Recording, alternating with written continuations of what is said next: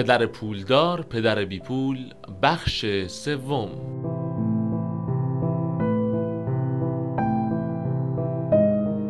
مالک تاجر میز من خوشحال نبود. او بازی را دوست نداشت. با صدای بلند گفت من به این بازی احتیاج ندارم. من حسابدار، بانکدار و وکیل استخدام می کنم تا درباره این مسائل به من گزارش دهند. رابرت به او چنین پاسخ داد: آیا تا کنون متوجه شده اید که شمار زیادی حسابدار وجود دارد که ثروتمند نمی باشند؟ و همچنین بانکدار، وکیل، دلال سهام و دلال های مستقلات که ثروتمند نیستند؟ آنها اطلاعاتی فراوان دارند و در موضوعهای بسیاری انسانهای زیرکی هستند اما بیشتر آنها ثروتمند نمی باشند زیرا مدرسه های ما آنچه را که انسان های پولدار می دانند به مردم آموزش نمی دهند ما پندهای خود را از این مردم دریافت می کنیم اما یک روز در حال رانندگی در شاهراه در اوج ساعت رفت آمد در حال تلاش برای رسیدن به محل کار به سمت راست خود نگاه می کنید و حسابدار خود را می بینید که در همان شلوغی ترافیک فرو رفته است. به سمت چپ خودتان نگاه می کنید و بانکدار خود را می بینید آن وضعیت شاید به شما چیزی بگوید. برنامه نویس کامپیوتر نیز تحت تاثیر بازی قرار نگرفت. می توانم نرم افزاری بخرم تا این موضوع را به من آموزش دهد. با این وجود کاربند بانک تحت تاثیر قرار گرفت. من این مسئله را در مدرسه در بخش حسابداری خوانده بودم. اما هرگز نمی‌دانستم آن را در زندگی واقعی خود چگونه به کار ببرم. اما حال می‌دانم لازم است خودم را از مسابقه موش نجات دهم. اما توضیح دخترم تأثیر فراوانی بر من نهاد. او گفت من آموزش جالبی داشتم. من مطالب بسیاری درباره اینکه پول واقعا چه تأثیری دارد و نیز نحوه سرمایه گذاری یاد گرفتم. سپس افزود حالا می‌دانم برای کاری که می‌خواهم انجام دهم به دلیلی غیر از امنیت شغلی سود یا مقدار حقوق پرداختی تخصص مناسبی را انتخاب نمایم. اگر چیزی را که این بازی آموزش می‌دهد فرا بگیرم به جای آنکه درسی را بخوانم که سوداگرها برای مهارت‌های شغلی معینی در جستجوی آن هستند می توانم با خاطری آسوده آنچه را که دوست دارم بخوانم و انجام دهم. اگر این مسئله را یاد بگیرم مجبور نخواهم بود مانند بیشتر همکلاسی های خود از قبل نگران امنیت شغلی و امنیت اجتماعی باشم. بعد از بازی نمی توانستم بمانم و با رابرت صحبت کنم. اما قرار گذاشتیم که برای بحث بیشتر درباره طرح در آینده یکدیگر را ملاقات نماییم. می‌دانستم مایل است از بازی به عنوان ابزاری برای افزودن به دانش مالی افراد استفاده کند و مشتاق بودم اطلاعات بیشتری درباره طرحهای او بشنوم. شوهرم و من برای هفته بعد با رابرت و همسرش قرار گذاشتیم تا با هم شام صرف کنیم. اگرچه آن اولین قرار آشنایی ما بود ولی حس می کردیم از سالها قبل یکدیگر را می شناسیم. متوجه شدیم که علایق مشترک بسیاری داریم و زمینه هایی از ورزش و بازی تا رستوران ها و موضوعات اجتماعی اقتصادی را کشف نمودیم.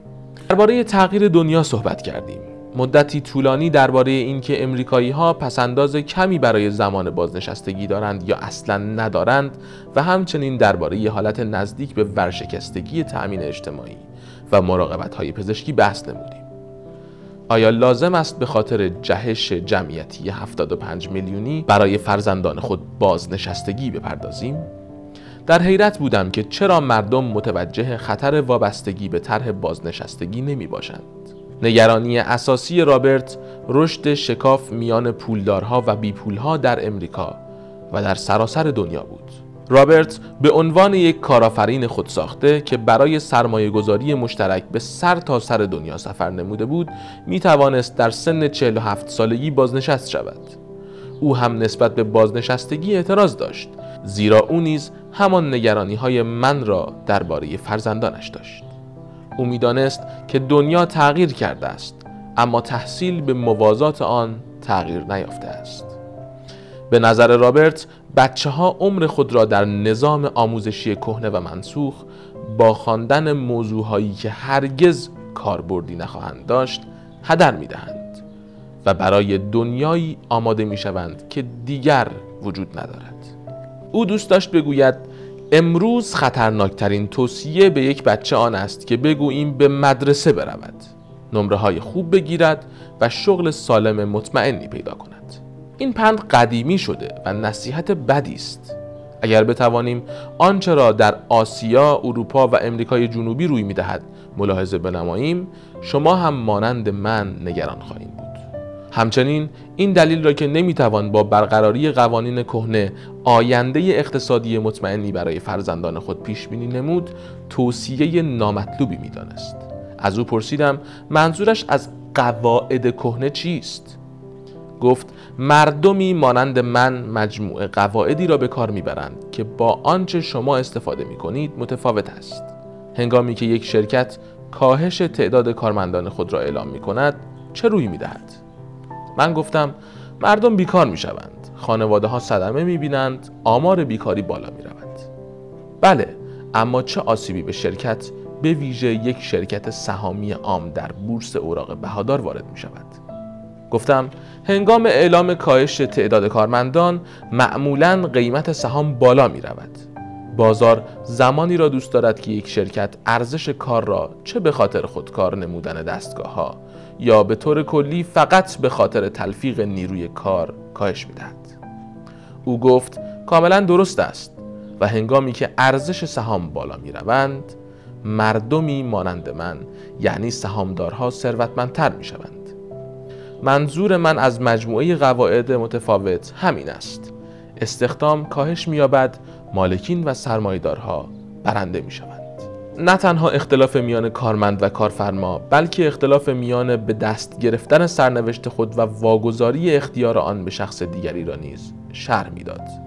من گفتم اما درک علت وقوع آن برای بیشتر مردم دشوار است. آنها فکر می کنند که این انصاف نیست. گفت به همین دلیل وقتی به سادگی به یک بچه بگویید خوب درس بخوان احمقانه است. همچنین فرض آن که تحصیلات نظام آموزشی فرزندان شما را برای دنیایی آماده می کند که پس از پایان تحصیل با آن مواجه خواهند شد احمقانه می باشد در صورتی که بچه ها به آموزش های بیشتر و متفاوتی نیاز دارند و باید با مجموعه جدیدی از مقررات برای مواجهه با دنیای جدید آشنا شوند. او گفت قواعدی برای پول وجود دارد که ثروتمندها با آنها بازی می کنند و قواعدی برای بقیه 95 درصد جمعیت که با آنها بازی می نمایند و این 95 درصد آن قواعد را در منزل و مدرسه یاد می گیرند به همین دلیل آنکه امروز به یک بچه به سادگی می‌گوید به شدت درس بخواند و شغل پیدا نماید امر پرمخاطره است. یک بچه امروزی به آموزشی بسیار پیشرفته تر نیاز دارد و نظام آموزشی فعلی آن را برآورده نمی سازد. اهمیتی ندارد چند کامپیوتر در کلاس درس بگذارند یا مدرسه چقدر پول خرج کند. نظام آموزش چگونه می‌تواند موضوعی را بیاموزد که خود آن را نمی‌داند. بنابراین پدر و مادر چگونه می‌تواند به فرزندانشان چیزی را آموزش دهد که مدرسه آموزش نمی‌دهد؟ چگونه می توانید به یک بچه حسابگری را بیاموزید؟ آیا آنها خسته نخواهند شد؟ و به عنوان والدین چگونه سرمایه گذاری را آموزش می دهید وقتی خود برخلاف میلتان در معرض خطر آن قرار دارید؟ به جای آموزش به فرزندان که فقط با اطمینان بازی کنند بهتر است به آنها بیاموزیم که با زیرکی بازی نمایند از رابرت پرسیدم بنابراین چگونه باید به بچه درباره پول و تمام چیزهایی که صحبت نمودیم آموزش دهیم چگونه می توانیم آن را برای والدینی که خودشان هم به خصوص از آن اطلاع ندارند آسان نماییم؟ گفت من در این باره یک کتاب نوشتم. گفتم آن کجاست؟ گفت در کامپیوترم سال هاست که آن را در قطعه های نامعینی گذاشتم. گاهی اوقات چیزی به آن اضافه می کنم اما هرگز فرصت نکردم همه آن را یک جا جمع کنم. آن را بعد از کتاب دیگرم که کتاب پرفروشی بود شروع نمودم. اما هرگز کتاب جدید را به پایان نرساندم. آن هم قطع قطع است و همانطور باقی ماند. بعد از خواندن بخش های پراکنده فهمیدم کتاب ارزشمندی می باشد و لازم است به صورت مشترک به خصوص در این زمان در حال تغییر بازبینی شود. توافق کردیم که کتاب رابرت را به طور مشترک تعلیف نماییم. پایان بخش سوم.